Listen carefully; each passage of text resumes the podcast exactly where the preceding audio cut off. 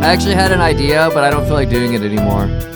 Um, I was gonna. That's a just, good like, idea. Jump, jump in and be like, and that's when I said, "Ha, I pranked ya," but the person was like screaming because of all the blood, and I guess she didn't get the joke. But then I was like, "That's not that funny," and I'm just not like in the the mood or the spirit for that kind of opening. So instead, I'm gonna say, "Hey, Cameron, how are you?" Oh. Uh, even even just describing what the joke would be, like, kind of brought down the mood. That was terrible. I know that's why I didn't do it. Wink, wink. Um, I don't know. So I'm in a weird mood right now. Okay.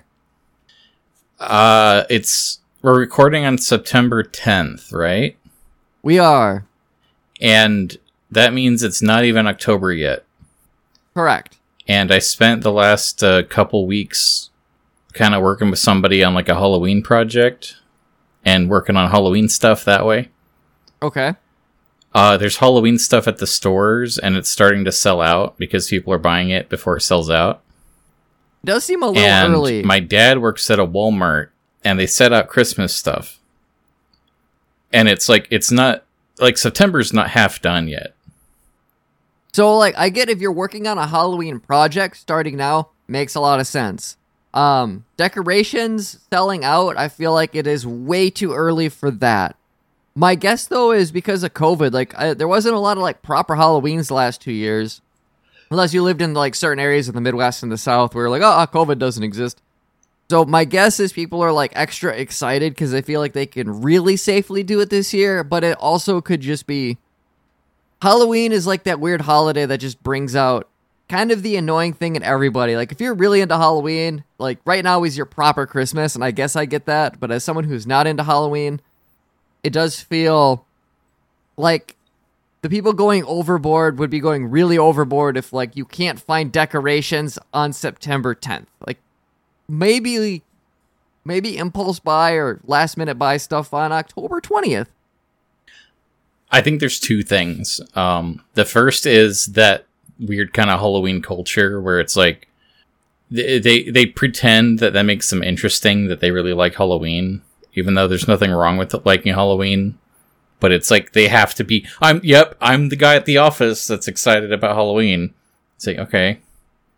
It was like September first, and the the first uh, Spirit Halloween in the country opened, and I saw people on Twitter posting like their pictures at the ribbon cutting ceremony because it's like an event for them to go to the Spirit Halloween. Which, granted, if you like Halloween, Spirit's there for you, but also it's Right. kind of cheap garbage. Also, yes. Um, so I mean, it's like that stuff's weird, but the other part is all the the supply chain is so bad, and the inflation's so bad. So what's happening is there's a certain amount of expectation that prices are going to go up by the end of the year, and there's also still supply chain shortages going on. And like last year, a lot of stuff didn't really like make it on time. So a lot of the news networks have been saying, "Hey, you might want to get your Christmas shopping done early this year." And because people said that, now people are actually like doing it, Mm, whether or not it actually is a need that they have to do. I get that. And so there's like a I I mean, I I don't know. Have you been doing your Christmas shopping? No, but so like I last got- year was I, I got Probably- like my list is half done. So last year was one of my favorite Christmases where basically nobody really got anybody anything extravagant, and we all just kind of got like Yeah. beer, coffee, and bourbon. Like everybody went and bought a nice bottle of something, and we just we drank coffee. My mom made an amazing meal. Uh, we had a really nice breakfast, and we just we just really hung out for a weekend and had really like top shelf booze the whole time, and it was it was wonderful. Like you know, watching movies because everything's fucking streaming now, so we didn't have to go anywhere. And the, I think the weather was even nice, which is weird for mid the Midwest. And it was so relaxing. And my ideal christmas this year is to basically do that again. And my dad's on board. Um, and then me and my brother were joking that we were gonna go get him like a McPherson guitar or something which like the cheap ones are like three grand and the expensive ones are over ten and he's like, "Don't you fucking dare do that!" And obviously, we're not gonna spend that much on a guitar for him, but I think everybody's sort of resigned to the fact that like we're all adults. Money is great because we can transform it into things, and we know we know what we like enough to be able to appreciate things. And it's just like, yeah, like I- I'll go buy some more Rabbit Hole bourbon because it's like ninety dollars a bottle, and then we'll just have that that weekend. Like that to me is a, a good Christmas. It's really not about gift giving anymore. It's about fun little experiences that you can share with your family and your friends, and just like sitting on the fucking TV and watching Die Hard. Yeah, that's what I want. So like, what all are you buying? Because I know you mentioned on the Discord like you got some like neat cookbooks, which I think that's a cool gift. Like that to me is like a fun little gift, but it says a lot.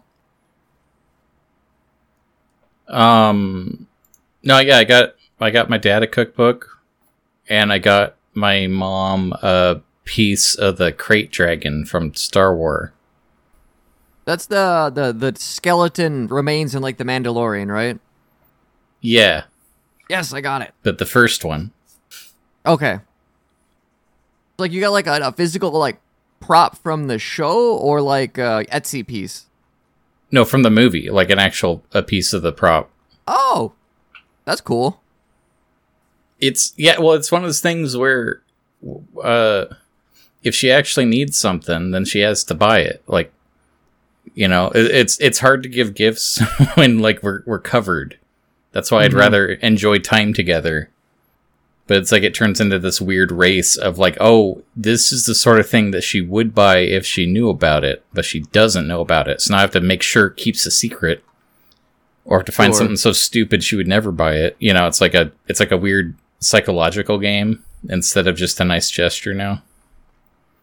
I mean, I, I think the a good the mark of a good gift is buying something for somebody that they would want but would never actually buy themselves, either because they I guess couldn't afford it or they just don't think they deserve it or don't like it maybe quite enough to buy it. Um, or if you like, you know, if you know someone like has a really good hobby, like if you know someone who likes Warhammer, they're easy to shop for because Warhammer's fucking expensive and they could always use new models or paints or brushes. Uh, I don't know. I think it's cool that your parents like oh, Star Oh, yeah. Wars enough where you would buy that for them. Like that to me is that's neat.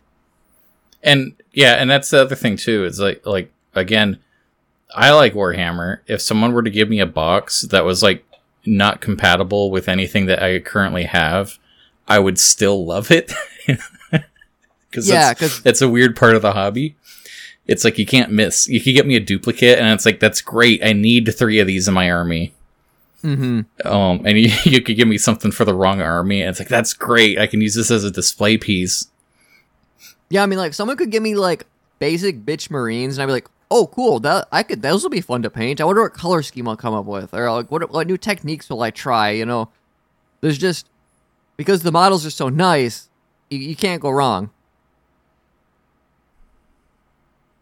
So I don't know. It's weird because I normally kind of enjoy the season, but it's like I'm doing Christmas and Halloween stuff in September, and it's like I think I'm going to be burnt out by the time October comes. I mean, can you like stop for a while? Like, can you be done now that it's September 10th? W- what done? What? What do you mean? like you don't have to continue Christmas shopping right now. You don't have to continue buying Halloween shit if you're still doing that. I guess if you're working on like an art project, that's a little different. But you could Yeah. you could do your best to ignore it and and and try to let it be fresh when it actually is more appropriate. Well, no, we want to sell by the first, so it has to be done. I mean that that makes sense. But then at that point like So that's like thing. a job, not a holiday It- at that. it's well, yeah. It's it's just it's strange because eh, like I I think it'll be kind of funny when it's Christmas morning and it's like I'm exhausted and you can open this gift. I don't remember what was in it. I'm gonna go back to bed. Mhm. It used to be, you know, like Christmas used to be a day. It wasn't like a month and a half. Right. And Halloween used to be a day. And it was like the day of, you would kind of like stitch together some old clothes and go, look, I'll be a scarecrow. And you would cut a pumpkin like that day, and that was it. It wasn't I don't a, think it's been that way since like the 90s, dude. I feel like both of those things have become multi-week, multi-month uh extravaganzas for a long time, at least like why? my adult life. It's like, you know, I, I love a Christmas story. And it's like that thing, that whole movie, it's like they get their tree on Christmas Eve. Mm-hmm. You know, it's like for some reason, like this got extended and it keeps extending out. And it's like whenever I talk to adults and say, "What if we trim this back some?" Everyone's kind of like, "Yeah, I think that'd be fine." It's like, "Okay, are you gonna actually do it?" And they're like wearing a pumpkin shirt the next day. I, don't- I don't know where it stems from because I don't care that much about either of those things other than some of the social aspects. So asking me is not great because like I will never put up Halloween or Christmas decorations. I don't own a pumpkin shirt. So we're like, hey Chad, you should only give a shit about Halloween. I'd be like, I mean that's kind of already what I do. I will watch a horror movie any day of the year. It doesn't really matter which one. I just I like horror movies. I don't need an excuse to watch them, right? Uh, I, I largely don't like the culture and commercialization of Christmas, even though it's been going on so long that there's literally the entire Charlie Brown Christmas special is about, wow, we really lost the meaning of Christmas, didn't we? Like, And it's so old. and that's really old. so when people point out ah. the Christmas, I'm like, Christmas has been fucked like long before I was born. It's only maybe getting worse. But the spirit of Christmas, like we lost that like a generation and a half ago at this point. I am looking forward to Oktoberfest this year. Usually a good time. Any We haven't been the last two years. Actually, maybe the last three years. And it's like I don't care what anyone else is doing. I'll go by myself. Like I'm I'm tired of uh relying on other people. I'm gonna enjoy it. That's that's my takeaway. Sure. The city I live next to, La Crosse, they do um, pretty extravagant things for Oktoberfest. Like it's a big, pretty big deal as far as like a mid-sized, small, mid. I guess more, more small midwestern city. Like we attract a lot of people. It, it's a fucking zoo. I've been there like once or twice and haven't felt the urge to go back because it's just, I don't like that many people. It freaks me out. But I know a lot of the microbrews in the area will come out with special beers around this time, and that's always cool. So I'm excited to try like the the Oktoberfest beer that like Pearl Street puts out, or uh, 608, or some of the other um, microbrews I like to go to. That that that's usually my big thing around this time of year. And then my work does kind of some fun stuff uh, for Oktoberfest, where we'll get like an hour lunch. They'll cater in food.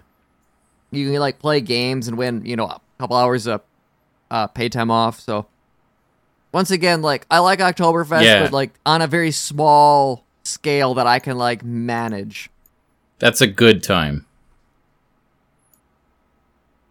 What's funny too about that hour lunch is that you know everybody gets together and it's supposed to be like, hey, we all get together, we can hang out for an hour, and you're getting uh you're gonna get paid for half an hour of this. You only have to punch out for a half hour, and like I'll hang out for about a half an hour, and then I'll just go for like a really long walk and just I'll throw headphones on, and I won't even like spend most of it socializing with anybody.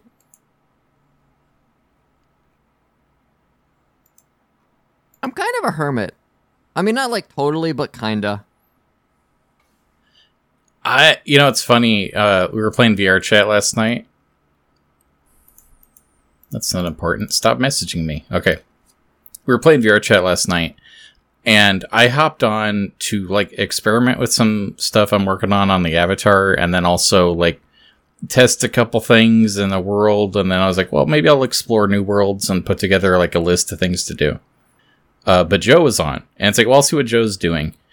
And so we went to a dance world and we were dancing with a bunch of people and we all had full bodies. So it's like we're all doing it. And then we went to uh, some other world. Oh, it was like a museum. And the guy that was putting the museum together was there. So we were talking to him about all the art. And then his friend logged on and invited us to play a game. And we're playing this game with strangers. And it was one of those like uh, deceit games where it's like one of you's the secret spy and you have to figure out who the other spy is Oh yeah, yeah, yeah. and it was just i don't know we spent a lot of time like doing things that i don't ever do. Like go out and talk to people that i don't know. It sounds like you guys are having fun because Joe was laughing a lot. yeah we were laughing a lot. It was a good actually at one point um one of the spy questions was like are you good at a musical instrument? And i said i can prove it. And i pulled out my slide whistle and someone else had a kazoo, and we kept doing like the Harry Potter theme at each other while other people were trying to talk. I like that. That is a very fun little intimate internet thing. I know um Joe said he had a good time. He mentioned that uh the one of the places the museum like all the art was AI generated and I had like a day ago been like, "Oh, you know what'd be kind of cool is to make like a, a VR chat museum and AI generate all the art." And I guess someone already did that. I well, they also themed it, and I feel like you might be able to theme it your own way and have your own twist on it. Yeah, that's true. But yeah, I know what you mean. He also said that you did put together that like Hell World I told you to make with that uh, crazy song that's like 40 minutes long that doesn't really change too much and is like just unholy unpleasant to listen to. And I guess you got that done, so I'm, I'm curious to go there. He said he, he, you guys weren't there very long because it is uh kind of miserable. Well, yeah, that was the surprise, but yeah, we'll just talk about that now, I guess. I mean, I haven't like seen it or nothing. I just know he said you put it together, and uh apparently like a handful of Thanks, people showed Joe. up and then left like right away. I didn't realize it was supposed to be a surprise. Tell tell Joe thanks. Um, I was showing it to Sable. I, I told Sable, "Hey, I made a world. Do you want to see it?" And he's like, "Sure." So he he went in there, and immediately he was like, "Where am I?" And he like ran for a door that doesn't open, and he was like, tr- he was like trying to grab a handle, and he could not figure out what's going on. He kept asking, "What's happening?" It it makes you very anxious to be there. That's awesome. That was the whole intent behind that idea. it yeah it does work and it I, I think there's something very interesting um it's a good idea i'm glad you did that We'll have to check that out tomorrow because I'm excited to see it. yeah i want to i want to try and like work a little harder on vr chat worlds because it's really easy to put together a little shit post like really basic stuff is very just i can fart it together Yeah, one of the things So- um that Joe and I were Oh, no, talking on. about for like the next game jam when we bring a bunch of people over because there's there's still some music stuff we want to work on for this EP we've been waking, um, and there's things from a, a game jam we did a couple years ago that we would kind of like to like finish because it's basically done. There's just some bullshit we have to complete, and so we're like, you know what would be neat is if we got everybody here, like we normally do.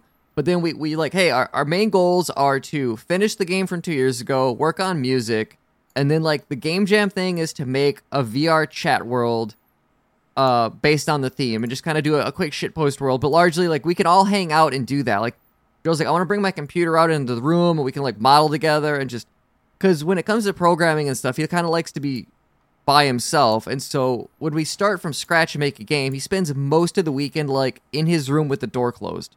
He doesn't get to talk to anybody, and that fucking sucks. He's like, what?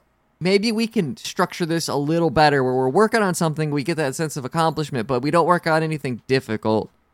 And I think that's a great idea. I think it'd be cool to have like a bunch of people over and we just kind of make small VR chat worlds and then upload them when we're done and just, you know, why not, right? it should be fun Also, for those curious, um, that the, the song that is playing in the world Cameron made is called Orthrelm. Uh, the album is OV. It's I think I've mentioned I've mentioned it before, but in, in case you forgot or never went and looked at it, um, I would check it out. Listen to like I don't know, even a couple minutes of it. Uh, you're gonna get a pretty good strong sense of what it is, but it is a very uh unpleasant 40 minutes if you decide to listen to all of it. Oh, I think even on the uh, the link you sent me, like, isn't there a note that specifically says it kicks in at the four minute mark? Mm-hmm. It is a very art house thing.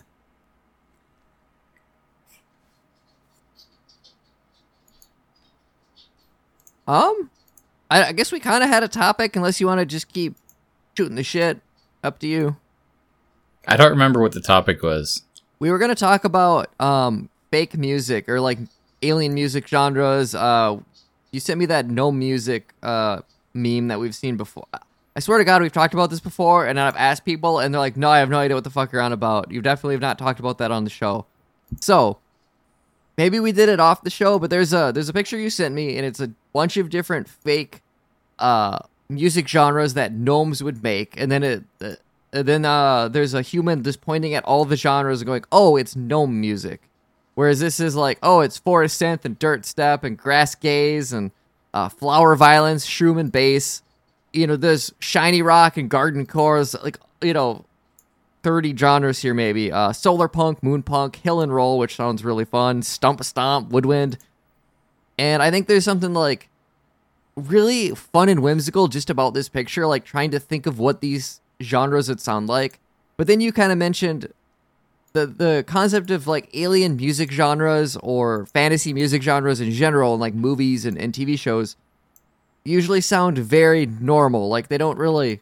A lot, a lot of people go out of their way to make something sound alien. It's sort of using extremely uh, standard kinds of uh, either instruments or uh, chord progressions. Everything's usually in like four four time, and so it's very uh it's very grounded versus like what would an actual uh fantasy or or alien song sound like? You know what?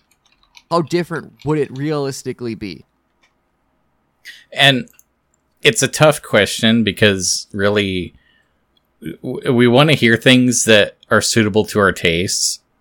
So of course it's going to be listenable music whenever they try to do something like made up. Right. But it's just a detail that I always get hung up on because it's like I I think about Earth and the number of cultures that Earth has.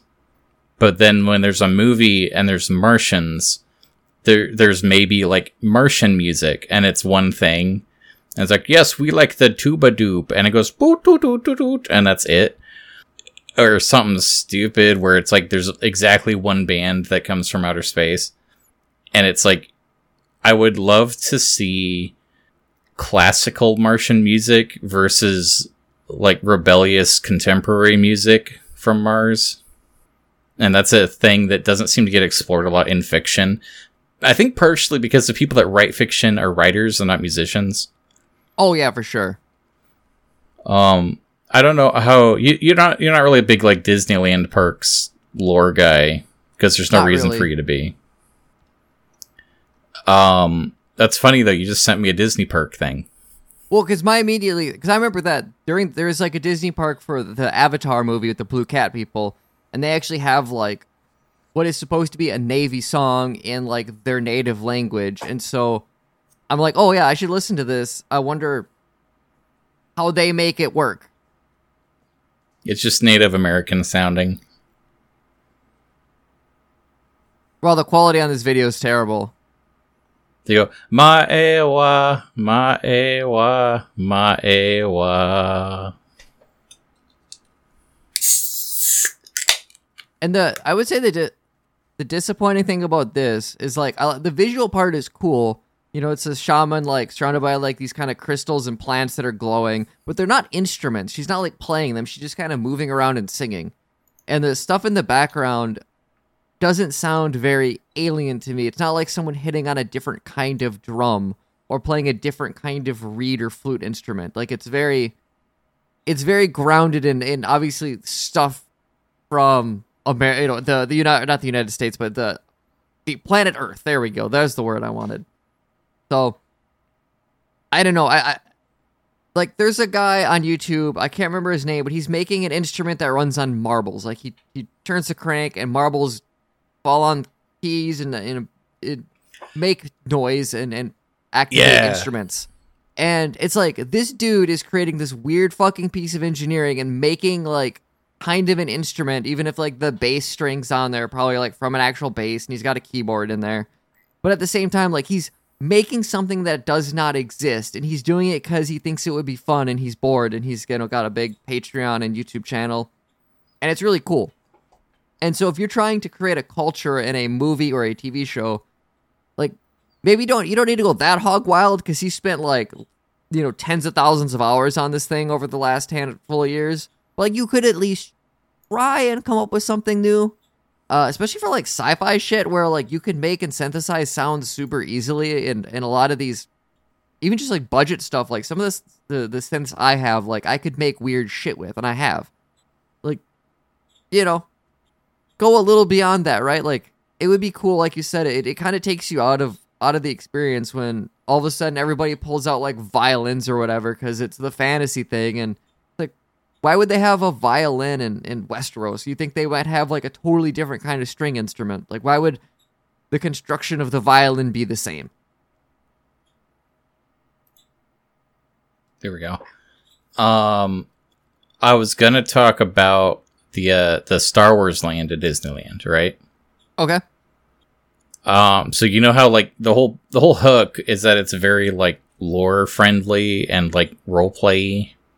Yeah.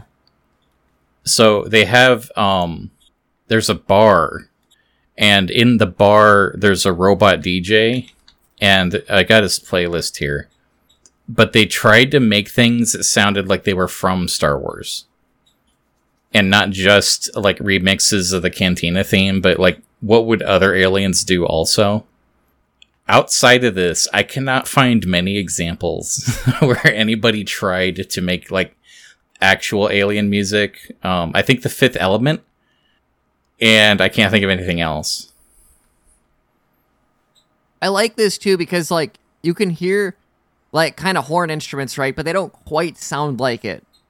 And I think that helps. Like take a traditional instrument and even just like tweak it a bit with a, something digital. Just make it sound a little different. I will say, um, I'm probably I, this song is in four four, and I imagine most or all of them are. And that's another thing where like time signatures and uh, the way chord progressions work and key changes. And I definitely don't know enough about this to have a, a proper conversation. But I would think that not every song ever made by aliens would be in the same time signature. Like 4 4 is easy to do, and we're used to it because it is kind of just like the main Western time signature on Earth. But even then, like, you go to India or other cultures, like, it's not always the, the, the, the standard, and some of the, the way we move through chords, like, music theory that, that you learn in school and that gets taught in, like, universities and stuff is, like, very Western white music theory. There's you go to other places, it's different, but that's not really what's taught because Bach and Beethoven and you know all these like really well-known great orchestral uh, composers like dominate the uh, college and university level of, of the discourse. And so that's what's taught. And then you go to, you know, these alien world stuff and you listen to this or other stuff and it's all kind of still rooted in that. And I think even if like they had taken elements of even just like music from uh, India, which is just different enough where you can tell it's different, like or or uh, Asia or your different places in Asia, you know, Japan and China and Korea, like it's gonna it's gonna influence stuff in ways that I think maybe a lot of people won't really notice or be able to articulate because we're so used to just listening to Western music. Like there's so many little cheats I think you could do um, to get a, a different vibe across without doing a lot of work, I guess. You know, it's funny too. I'm skimming through this playlist, and I think you're right. Every single one of these is like the same time frame. Which is funny because um, I know like prog metal stuff will like try really goofball uh, time signatures just to say they did it, and then uh, it different electronic music and industrial stuff like people will make songs in weird time signatures just to try it because it's so much easy to set your you know digital audio station to you know 516 or 1122 or whatever the fuck numbers you feel like pulling out and, and trying to make beats with these crazy grid patterns. I know Joe and I tried to do something in like I think five six or five eight or something like that. Like we just set it strange and he just started like playing guitar and I started programming drums and we made something kind of cool. Uh I'll have to like send that to you after this. Uh it's nowhere near done. It's just like a couple of riffs, but it sounds really weird and it sounds neat and it's like oh there's a reason people like try to do this but it's not definitely not as accessible as 4-4 which basically every pop song is probably written in. And the ones that aren't are going to be written in 3-4 so i guess like my question is what what's a good way to explore this concept? Because i guess the the challenge really is how do you uh, how do you reverse engineer something that is inherently not how you think? That's a good question. and I and I think that's part of the problem is like I don't know if you really can, especially if you still want it to be accessible enough for a mainstream crowd. Like a Star Wars movie, they go to the cantina and listen to the music. Like it's gonna be in the background, but you uh, you ultimately you want something that is gonna kind of hook people in. They'll like maybe hum it afterwards. The cantina theme is a great example of that because it's actually just like a really fun kind of boppy song, and it's like da da da, da you know, like you it gets stuck in your head. So going too out far outside the that and be like, well, what would an actual uh, Kowakian monkey lizard, you know, make for their music? It might be fucking weird, and it might involve like crickets or something, right? Like rubbing cricket wings together, and that's neat to think about. But mom and her six kids who are seeing the new Star Wars movie are probably going to be like, "What the fuck is this? I don't want to listen." You know, I hope they I hope they get out of this scene soon. It, it's a really weird balancing act where it still does have to be accessible if you're making a billion dollar movie, right? Yeah, I, I think I'm more interested in like a hypothetical, uh, or maybe more like a concept album where it's not like, hey, we're gonna sell a lot. It's more like I had this idea that this is what people on Neptune would listen to, Mm-hmm. and I feel like it has to come from a place of math. Like I feel like somebody needs to figure out, um, like an alternative way of doing math and then how would people that use this sort of math come to the conclusion of measuring music? Right. And then construct it from there, you know? Because that's the thing is, and I, I, don't, I definitely don't know enough about music time signatures, but obviously, yeah, there's a lot of math involved in like why certain things structure and go together the way it does.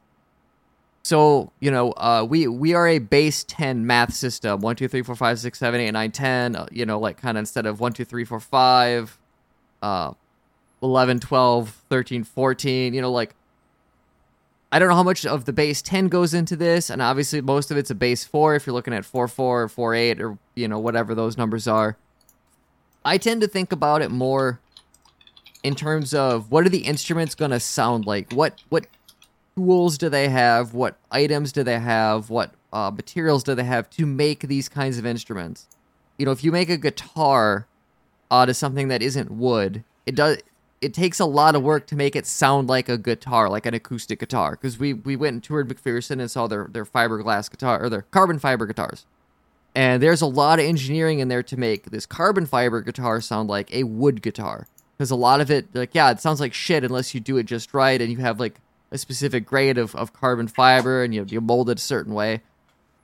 So we know what we want. There, we know that hey, we're making this carbon fiber guitar, but it want it needs to sound like a wooden acoustic guitar. But if you don't have that wooden acoustic guitar bass line and you're on Neptune and you're making a I don't know, whatever weird material is on Neptune, and you shape it into a guitar with strings, like maybe that's what you, that's what it sounds like now, and you're happy with that. But it sounds different. It sounds weird. It, something's a little flat or sour or just strange.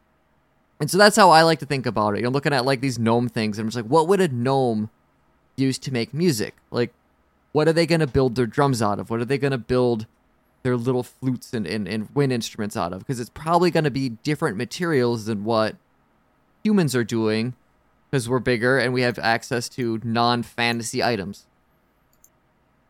And you know, that's something funny too. Like, uh, uh, in Warcraft, Warcraft is not a very serious kind of setting. It's very silly, right? Mm-hmm.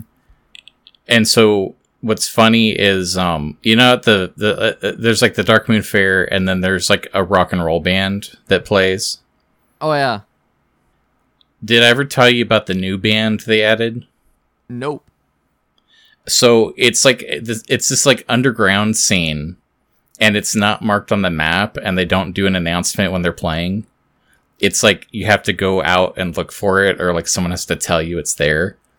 That's kind of and it's all undead and it's all like it's it's like black metal themed. And it, it, and there's like a rave where like zombies come out of the ground. You have to fight off the zombies while the band is playing. And that sounds awesome. it's funny because yeah it, they did a really good job. And it's like and you get cool like transmog out of it you can get an axe that looks like a guitar.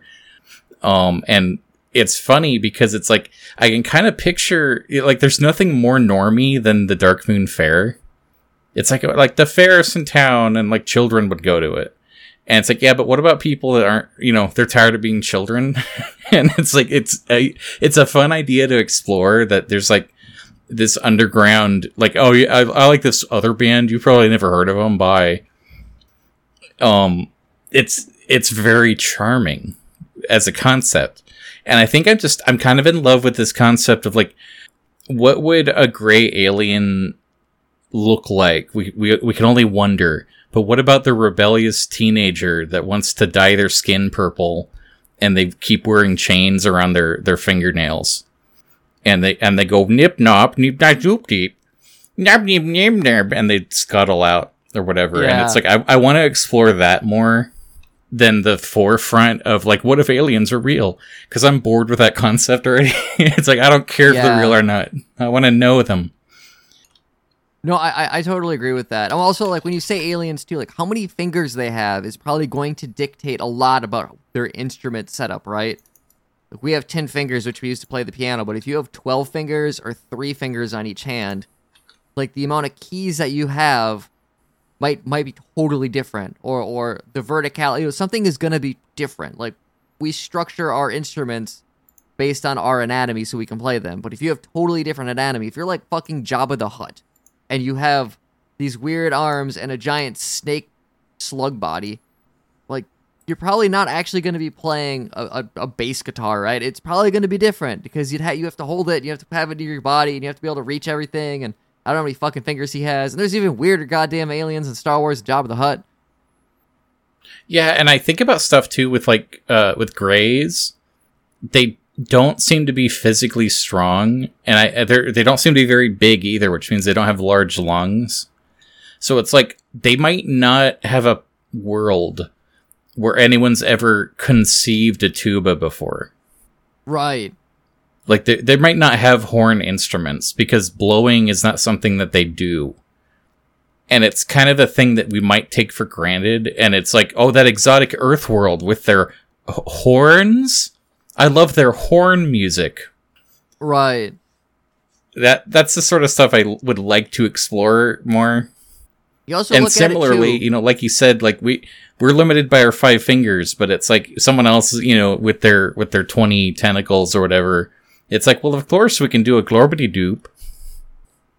Yeah, man, like a yeah, like like a I know I've heard of you know uh, certain bands are like, man, that drumming is so crazy. That guy must be an octopus. But like, if you have like a tentacle creature with actually eight arms playing the drums, uh, and then doing something with his like leg tentacles for to activate the kicks and some of the cymbals, like your drum kit is going to be fucking insane. But then your drum patterns are going to be really, really weird.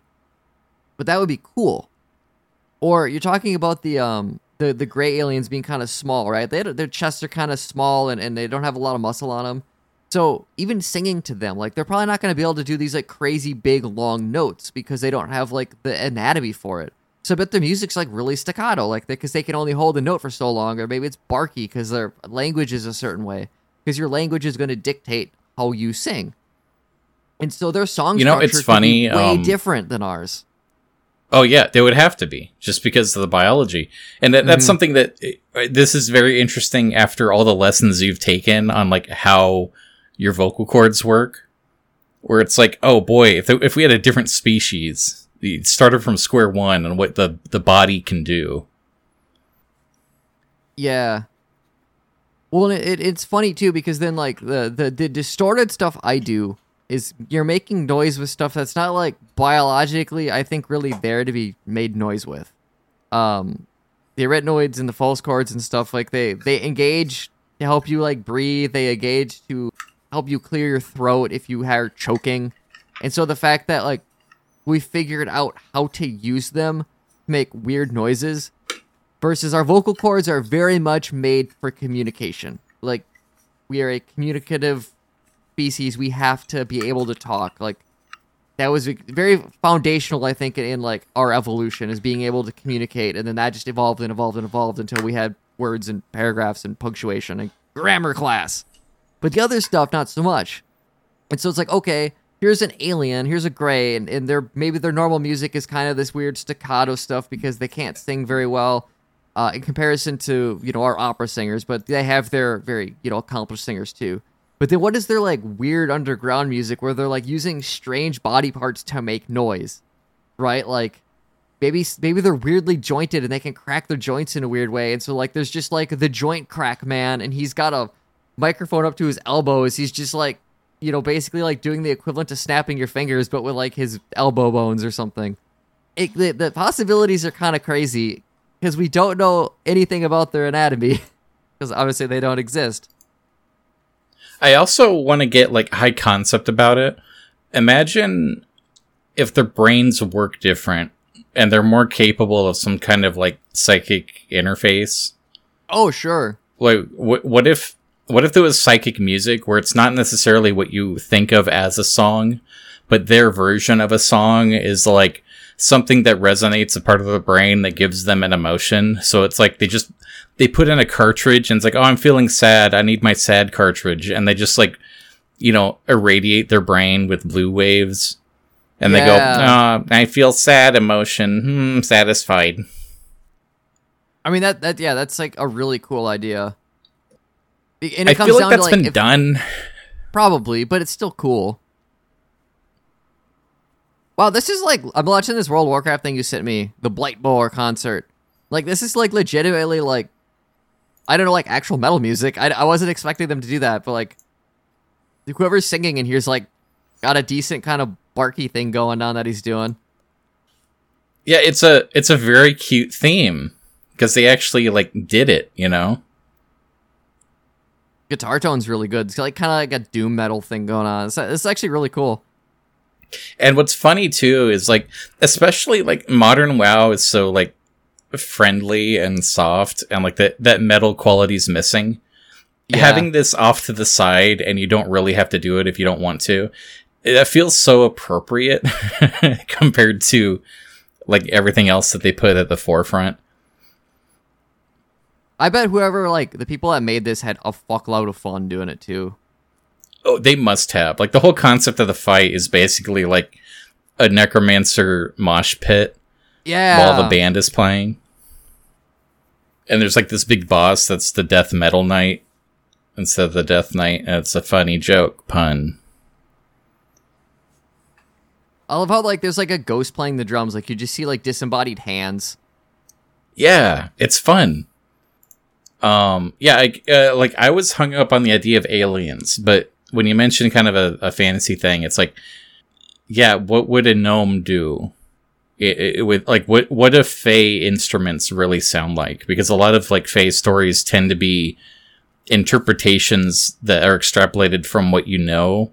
So it's like, well, yeah, the they the satyr has a flute, and it's like, why would a satyr invent a flute? Right. You know, like what does a satyr flute really sound like? And then like I always get hung up on like the drums because the drums are sort of like the most basic instrument. Like you're hitting something and it makes a noise you like. like the first instrument like any culture is gonna make, I would say it has to be a drum, or like banging two rocks together. But once again, like how you make a drum is gonna change how it sounds. You know, its size, its how thin or thick it is, and then the material you're using. And so if you're if you're a fairy or a gnome and you're really small and you have access to specific materials, like that whatever you stretch over it to hit or what you hit it with is going to change the sound.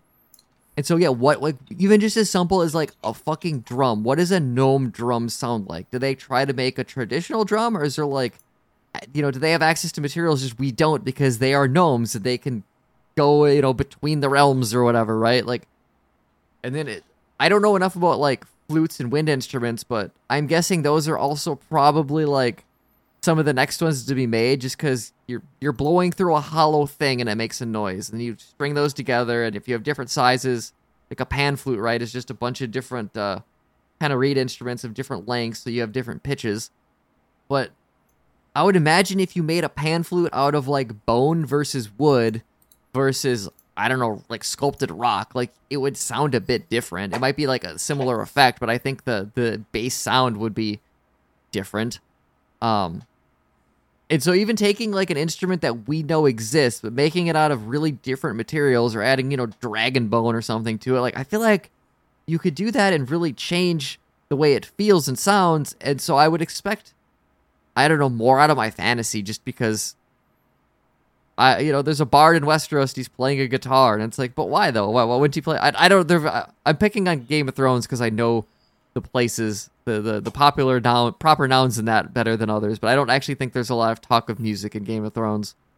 So I was thinking about exotic instruments, and uh, you watched that video about that uh, saw harp. I don't think I have. Oh, really? Okay, so this lady, she's an expert um in playing the saw.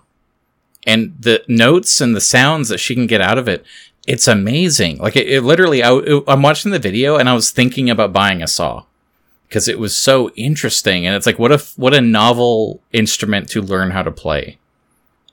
I well, I wonder if I should bring that up before we move on, but Is like you're talking like an actual like saw you'd use to cut stuff, or is this a specific type of heart? um no, no, it's a it's a real saw you could use to cut stuff. Oh, interesting. Um, in fact, they they are technically sharp, uh, but they also they make them in.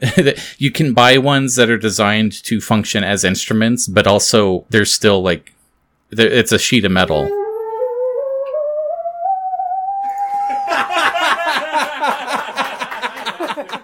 Like everybody's like laughing, and she's like, "No, I just I play this."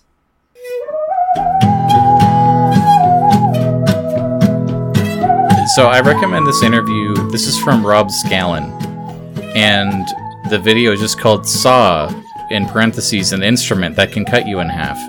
It's a Yeah. really cute interview with this lady who's very good at playing the instrument. But it's also the kind of thing where I can totally picture like another world where this isn't a strange instrument and that's just kind of that's a thing that is used in music normally. Um there's another I want to call it an exotic instrument even though it's not that hard to find. But are you familiar with the cajon drum? I don't think so. I might recognize it once I've seen it, but I've definitely never like heard the name. So cajon is Spanish for box. It's literally just a box drum. But the variety of sounds you can get out of this one box is real amazing.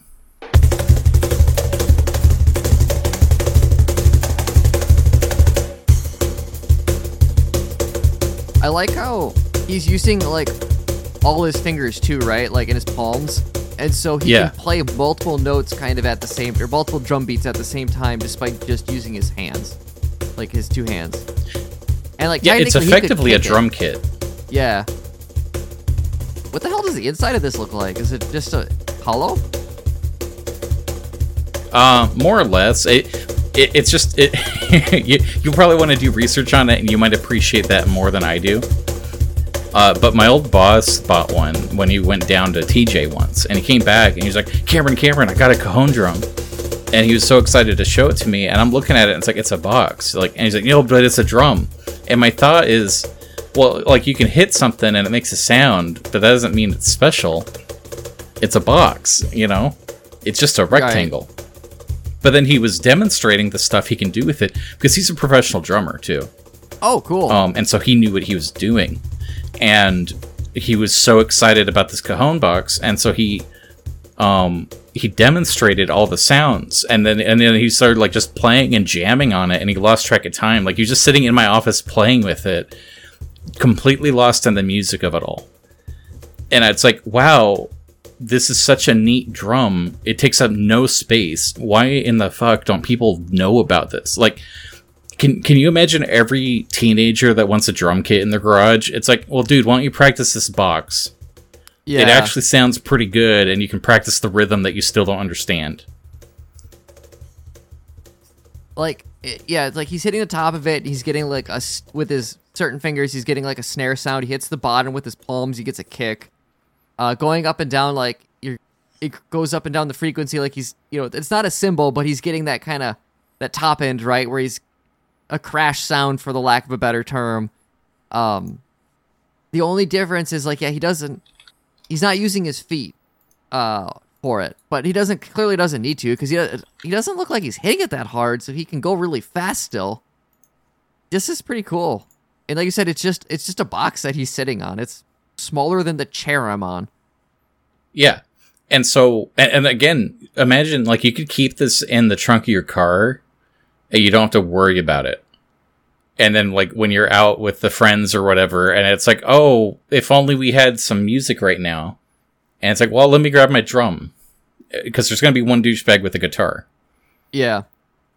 you know. And it's like, what? Oh, you brought your drum? And it's like, yeah. And then it's like a fun party trick to show everybody your cajon drum, but also it sounds good. And so when I think about uh, going back to the subject, really, I think like alien fictional music sometimes it doesn't need to be overthought. I like I, I think the uh like you were talking about the, the time measuring would probably like it would it would be good if it was different to help it sound alien. But really, I think for instruments, as long as you don't use a guitar, there's like there are exotic instruments that we're not used to that could substitute what someone else might invent in a different world. Yeah. Okay, apparently the splash sounds were programmed in. He wasn't actually making those because he, he mentioned that in a comment, Lame. which is which is a little um a little lame. Well, yeah, but you can find other examples of uh It's still cool though. He was getting like a full drum kit out of it, other than those, and technically like uh hi some of the some of the splashy stuff, the hi hats and whatnot, like are triggered by your feet. So he could have set he could have set up other drums to use his feet on and still done the full kit. He just didn't, but like he still he could have, and maybe maybe he does. Uh, if he's not just like showing off this one instrument. Um, I will say going back to the saw blade that that this lady is playing, I could see like dwarves using a weapon like this or like an instrument like this because like someone was making a weapon and fucked it up and it was too flimsy um, but when they ran something across it it made a weird noise that sounded cool and all of a sudden they're learning how to play this but it's also got a, an edge to it so you, it still technically could function as a weapon. And so you got like a bard dwarf who's just like throwing around this saw and stabbing orcs with it and then after the battle goes back and like pulls out a, a violin bow and just starts playing the saw blade. Like it's really cool. Like that that you know very fun. Yeah, I think that this is a fun concept to keep in mind in uh, in world building. I don't know if anybody out there wants to write a story or run a D&D campaign, but think about whenever you have something that's a little alien to the uh, the reader, think about what do the people here do? mm-hmm and that might mean like their work like oh they're dwarves and there was mining but that's going to make a sound. And is that sound going to resonate with them? Is there going to be a culture around the sound of hammers striking iron? Like you can kind of explore stuff in a fun way and just sort of add a little bit of depth and, and a you know soul to what you're working on by pointing out that you know the fictional characters enjoy things. Yeah. It's really easy to picture like there were dwarves at the dwarven mine but it's fun to think about the, they were singing a classic dwarving song while they played their iron harp. And it's like what's an iron harp? It's about a it's about tree fitty. I can't remember that was where i learned like that writing tool to think like hey uh, culture is more than just kind of like your initial reaction to something. It's a lot of other stuff. It's it's history it's language it's clothing it's uh size. I remember like when i was writing my first book and the characters are going into the desert and they're going to be fighting some like you know reptiles that live in the desert. One of the things i went and i was like okay what kind of metals are found in countries with a lot of desert? What kind of metals are found in deserts? And the answer is like it's a lot of copper. It's a lot of uh, softer metals.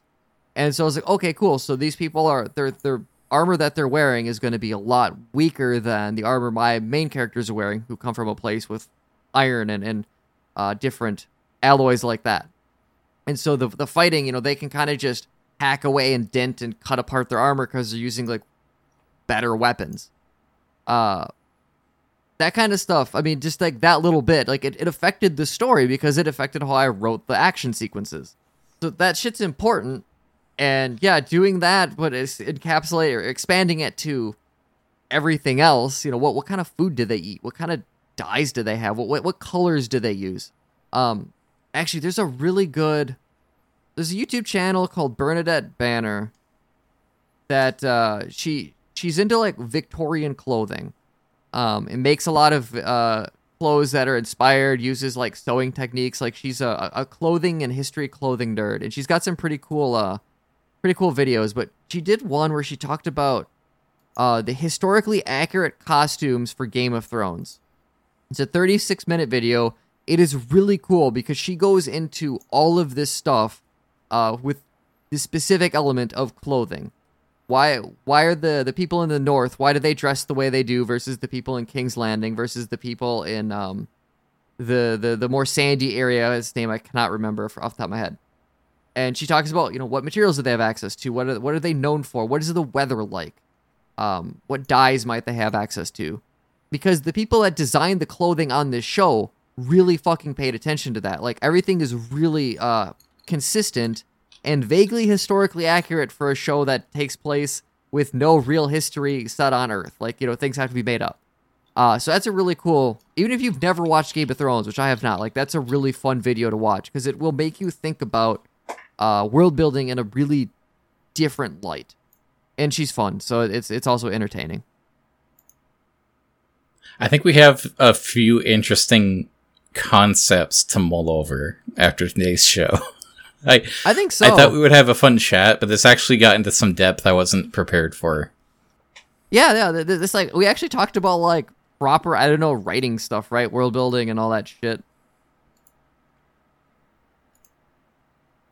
I think one of the reasons why every once in a while I'll go on like a, a kick and listen to like a lot of Bollywood music or uh, K-pop or, or Japanese kind of rock or pop music is it does have a distinct flavor from stuff that I would hit here, like and not just because it's maybe using some instruments I wouldn't normally hear, but because like the structure and and I think some of the the time signatures and all like the keys they use, the the scales they use, like they're just atypical, and it's kind of nice to go listen to like a really fun like Bollywood pop song because it's gonna have a feel that you're not gonna get out of pop music on the radio in in, in the United States. Like it just won't.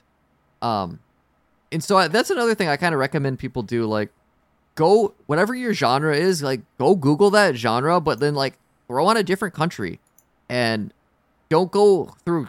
I mean, you can try some European stuff because it's gonna might be a little different, but like go go di- more different than that. Go find African pop music. Go find uh, Vietnamese pop music because all that stuff is there, and it it's ultimately I think gonna sound a bit different than what what you, you think it will, and, and that can be a really fun experience to find music that you're like I don't understand a word, but because it's music, the emotion isn't always in the words. It's just literally in the sound, so you can still like enjoy it and relate to it and and feel things right and get that artistic experience out of it.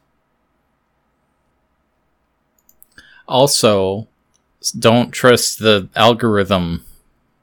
They'll just give you the same garbage over and over.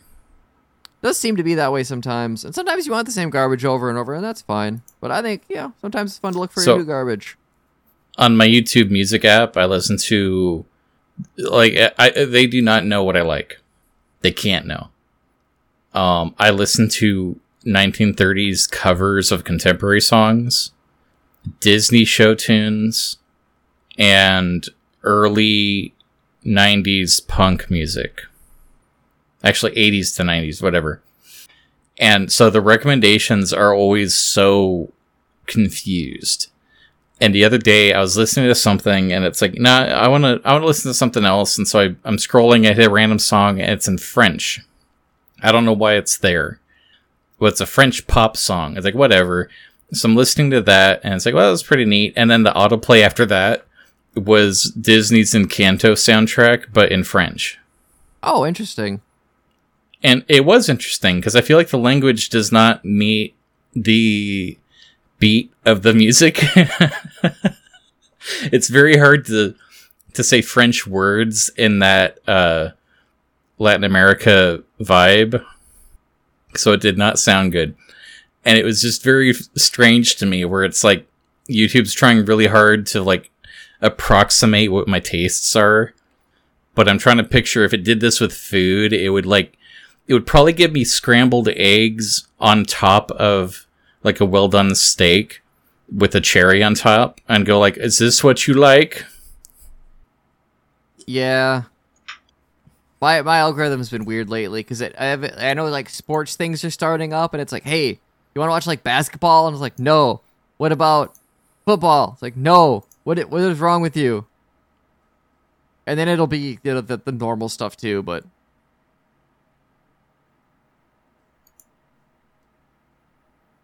went on YouTube and I typed in Pakistan pop music, and I'm looking like through a playlist trying to find something that is upbeat enough to share because the the first couple songs are very slow, and uh, my my attention span was not in the mood for them. At least right now. No, I agree. Uh, expand your horizons and take notes and bring back a treasure for your friends. That's what I say. Um, it's about that time. Do you want to have a glad space? Sure. Also, this is kind of a nice song. I'm gonna send this to you. Um, Okay. Bandya, B A N D Y A, uh, Kudya Lai. I'm gonna have to spell all that because I probably pronounced it super wrong. But K H U D A, new word K A Y, new word L Y L I Y E. Um, but this is kind of pleasant. This has a, I need something to it. I don't don't know what yet, but I like it. Yeah, this does sound nice. I think it's in four four though, which whatever. Most songs are. Um, what am I glad about? I'm, there's a handful of things that were kind of nice this week. Um, so last week I talked about going to Barnes and Noble. Um, I'm almost through Gideon the Ninth, which is one of the books I bought, and it's been pretty enjoyable. Uh, kind of nice to just like sit down and be really excited to read a book. Uh, it's definitely like crazy space necromancers. It's set in a very strange, like gothic horror setting, but it's like in the future. But the technology is so no one really knows how to run some of it, and there's also like necromancer magic going on too. And so it's like this weird mix of like future sci-fi shit, but also like fantasy stuff, and uh it, it's a neat mix of that. Um, there's there's like the book's not perfect, but I'm enjoying it. I'm almost done. I will I will buy the second one. And yeah, that's that's been just been really fun reading this week. That's good. What about you? What you glad about, Cam?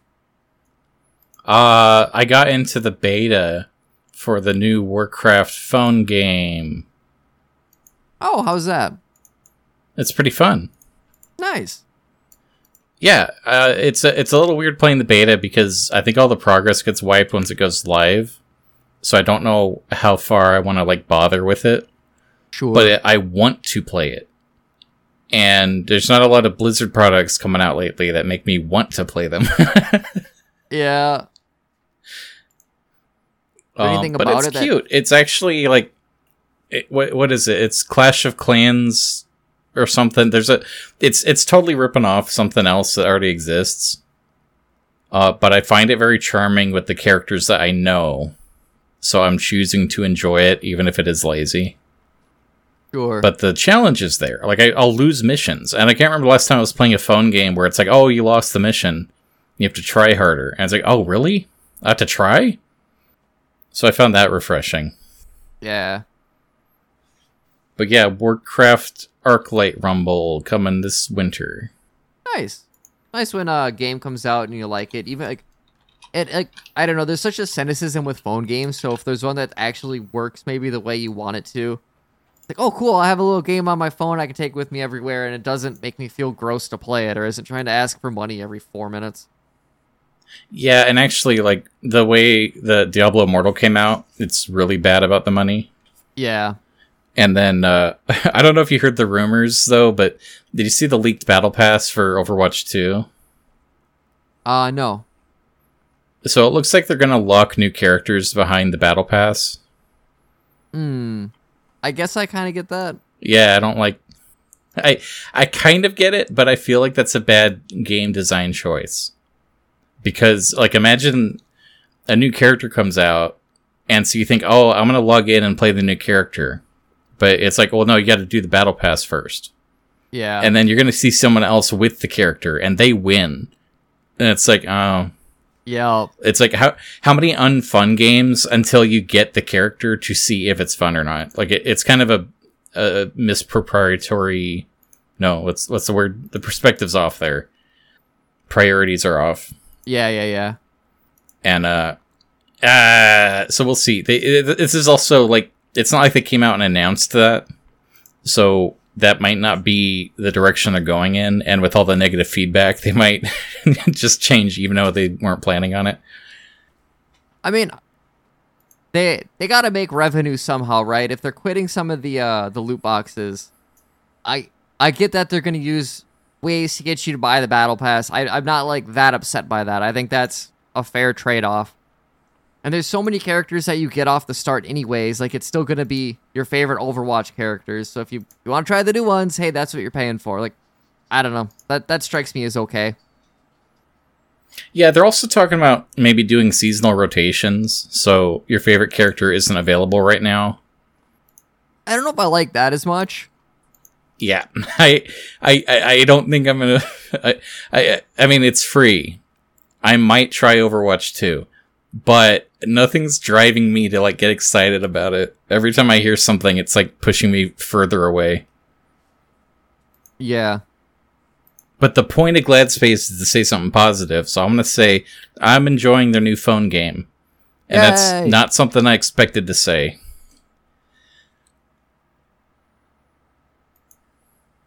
What's the? I'm looking at the Warcraft video. Someone said the band was OTEP. And I was like, "There's no way." I guess there's maybe a way, but it definitely doesn't. Uh, the, the singer's got to be different because it doesn't sound like her. Do they mean that it's like the same genre or something? Like that might not be a very qualified comment. I guess that could be a woman.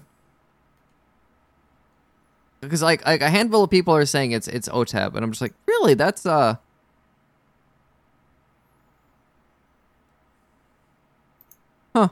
Very cool. I don't know. I I I uh I enjoyed that though, listening to that little World Warcraft thing. I I, I would recommend people go find that as well. Yeah, I'm glad you enjoyed that too. This is a fun chat. Yeah, yeah, I had a lot of fun. I started off really negative today, but this is good. I hope everybody out there had fun listening. Me too. And if you didn't, write in and, and I, tell us to fuck I wish you all. Oh yeah, did I did check the email? Uh, what's in the email? Did we get some fan mail? Wow, we got 5,000 new emails. That's too many to cover tonight, so we'll do that next week. Good night, okay. everybody. Night, everybody.